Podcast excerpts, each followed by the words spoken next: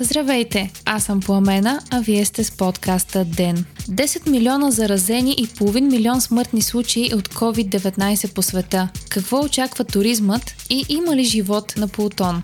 Понеделник, юни, двайсет и девети ден. Регистрираните заразени от ковид деветнайсет по света официално преминаха десет милиона, съобщават информационните агенции. Смъртните случаи са над петстотин хиляди. Въпреки че Европа продължава да е най-силно засегнатият континент, с две цяло шейсет и четири милиона заразени и близо двеста хиляди починали, новият коронавирус се разпространява бързо в Южна и Северна Америка. Ройтер съобщава за рязко увеличение на заболелите в няколко южни и западни щати в САЩ, в резултат на което властите са разпоредили затваряне на баровете в щата Калифорния. В събота отново, за трети пореден ден, броят на новозаразените в САЩ бе над четирийсет хиляди души. Общият брой на заразените в страната е две цяло и пет милиона души, а смъртните случаи са над сто двайсет и пет хиляди. В България са регистрирани шейсет и шест нови случая, като се запазва тенденцията за по-малко открити заразени след почивните дни. Направени са хиляда трийсет и четири пи си ар теста. Починали са трима пациенти с COVID, като така жертвите на вируса в страната стават двеста и деветнайсет души, а общо регистрираните са четири хиляди шестстотин деветдесет и едно. Излекувани са над две хиляди и петстотин човека, а четиристотин двайсет и три са настанени за болнично лечение. Отчетен е и близо двайсет и пет процента ръст на новите случаи на ковид деветнайсет за седмица в България. През изминалата седмица са отчетени общо седемстотин петдесет и три нови случая и са направени рекорден брой тестове – шестнайсет хиляди триста петдесет и седем. За сравнение, предходната седмица са направени малко над тринайсет хиляди и сто теста. Най-много са новозаразените в област Кюстендил – седемнайсет човека, следвана от единайсет човека в София град и десет във Варна. Директорът на регионалната здравна инспекция в Смолян съобщи и за евентуално ново огнище на заразата в града, пише агенция Фокус. Става въпрос за установени шейсет положителни случая на ковид деветнайсет в завод за авточасти. Предстои резултатите да бъдат потвърдени, а персоналът на предприятието продължава да се тества. В разгара на летния сезон има ограничения както за българските туристи, така и за туристите, пристигащи в България. Българите, отиващи в Кипър, вече трябва да представят документ за отрицателен тест за коронавирус, съобщава Б Н Р. Правителството на Кипър включи страната ни в групата на държавите с по-висок риск за разпространение на вируса. Това означава, че всички пристигащи българи трябва да направят пи си ар тест за ковид деветнайсет в България до седемдесет и два часа преди полета си за Кипър. Гърция също въвежда нови мерки за пристигащите чужденци в страната. От първи юли всички ще трябва предварително да попълнят задължителна декларация, след което ще получат специален код от властите, който ще представят при влизане на територията на Гърция. Руски туроператори, сред които Тест Тур, Coral Travel и Pegas Touristique, започнаха да отменят обявените пътувания в чужбина през юли, включително и тези за България, съобщава Дневник. Главната причина е неяснотата дали и кога ще паднат ограниченията за пътуване в Европа. Днес предстои да бъде официално одобрено и решението на Европейския съюз за кои държави ще бъдат отворени границите на Съюза. По предварителна информация на Политико, Европейския съюз ще отвори границите си за петнайсет държави, сред които Австралия, Канада, Грузия, Япония, Черна гора, Сърбия, Южна Корея, Тайланд, но не и за САЩ и Русия. Излязоха и данни на Н С И за пътуванията през май. Очаквано е регистриран спад от близо осемдесет и седем процента на чужденците, посетили България в сравнение с май две хиляди и деветнайсета година. Българите, пътували в чужбина през май месец, също са с осемдесет и три процента по-малко, отколкото през изминалата година. И по двата показателя е отчетен ръст през месец април, когато мерките бяха разхлабени около Гергьовден.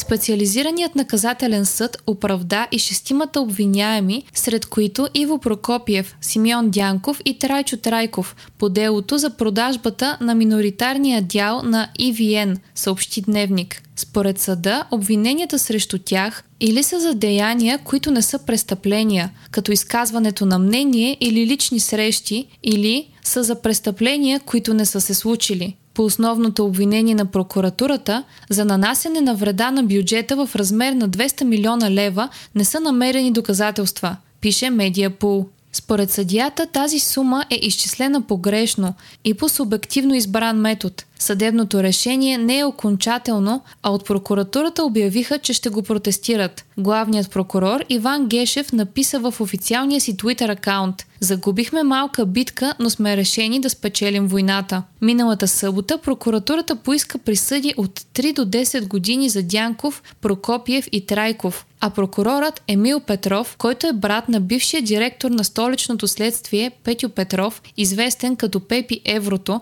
е поискал и задържане под стража на всички, ако бъдат осъдени, пише Дневник. Петров отказа да коментира разследването осемте джуджета, в което е замесен брат му. Припомняме, че делото е за продажбата на остатъчния държавен дял от трийсет и три процента в електроразпределителното дружество и ви ен през две хиляди и единайсета година. Подсъдими бяха бизнесменът и съиздател на Капитал и Дневник Иво Прокопиев, бившите министри в първото правителство на Борисов Симеон Дянков и Трайчо Трайков, както и Радослав Рачев, Петър Василев и Любомир Евстатиев от Bull Brokers, инвестиционен посредник по сделката. Според прокуратурата държавата е била ощетена от шестимата чрез умишлено занижаване на акциите на дружеството, продадени през борсата. Допълнителните експертизи по делото обаче показват, че цената на акциите на и ви ен е била по-ниска от тази, постигната на борсата, пише Медиапул. Прокопиев е привлечен под отговорност по делото като помагач заради негово изказване на заседание на съвета за тристранно сътрудничество. Според прокуратурата, изказванията и съветите на бизнесмена са улеснили Дянков да извърши престъпление по служба. Според съдията по делото обаче, Велислава Ангелова, тези обвинения са несъстоятелни, защото тристранката е орган за консултации и сътрудничество и мненията, изразени в рамките на заседанията, нямат обвързваща сила. Според Ангелова липсват и аргументи, подкрепящи обвинението на прокуратурата, че Дянков е превишил правомощията си. Делото предизвика международно внимание, включително от Репортери без граници и Асоциацията на европейските журналисти, поради повдигането на обвинение срещу Прокопиев за изказване на мнение. Според организациите, присъда срещу Прокопиев би навредила сериозно на свободата на словото в България.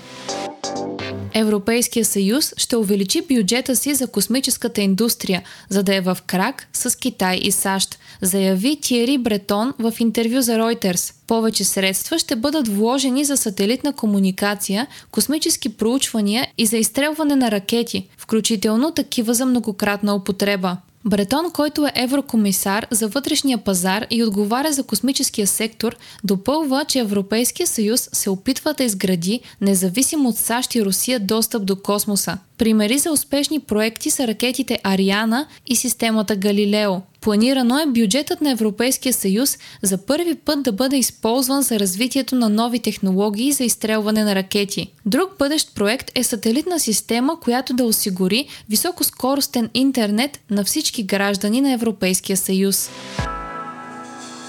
Нови данни за Плутон сочат към по-високи шансове за откриване на живот на планетата Джудже. Според учените е възможно Плутон да е започнала живота си доста по-рано, отколкото се смяташе досега, както и да има океан под повърхността си, съществуващ и досега, където може да бъде открит живот. Предположенията на учените са направени след анализ на изображения на повърхността на планетата, направени от космическия кораб на НАСА New Horizons през две хиляди и петнайсета година. Компютърни симулации, които използват изображенията, са предвидели формиране на Плутон преди около четири цяло и пет милиарда години, когато са се образували Слънчевата система и Земята. Новите открития говорят за горещ старт на Плутон, като противовес на студеният старт, който беше официалната версия за зараждането на планетата досега. На учените им предстои да изследват повече за това как се формира животът, за да открият дали в соления океан на Плутон с твърдо скалисто ядро отдолу, покрит от ледена обвивка, дебела стотици километри,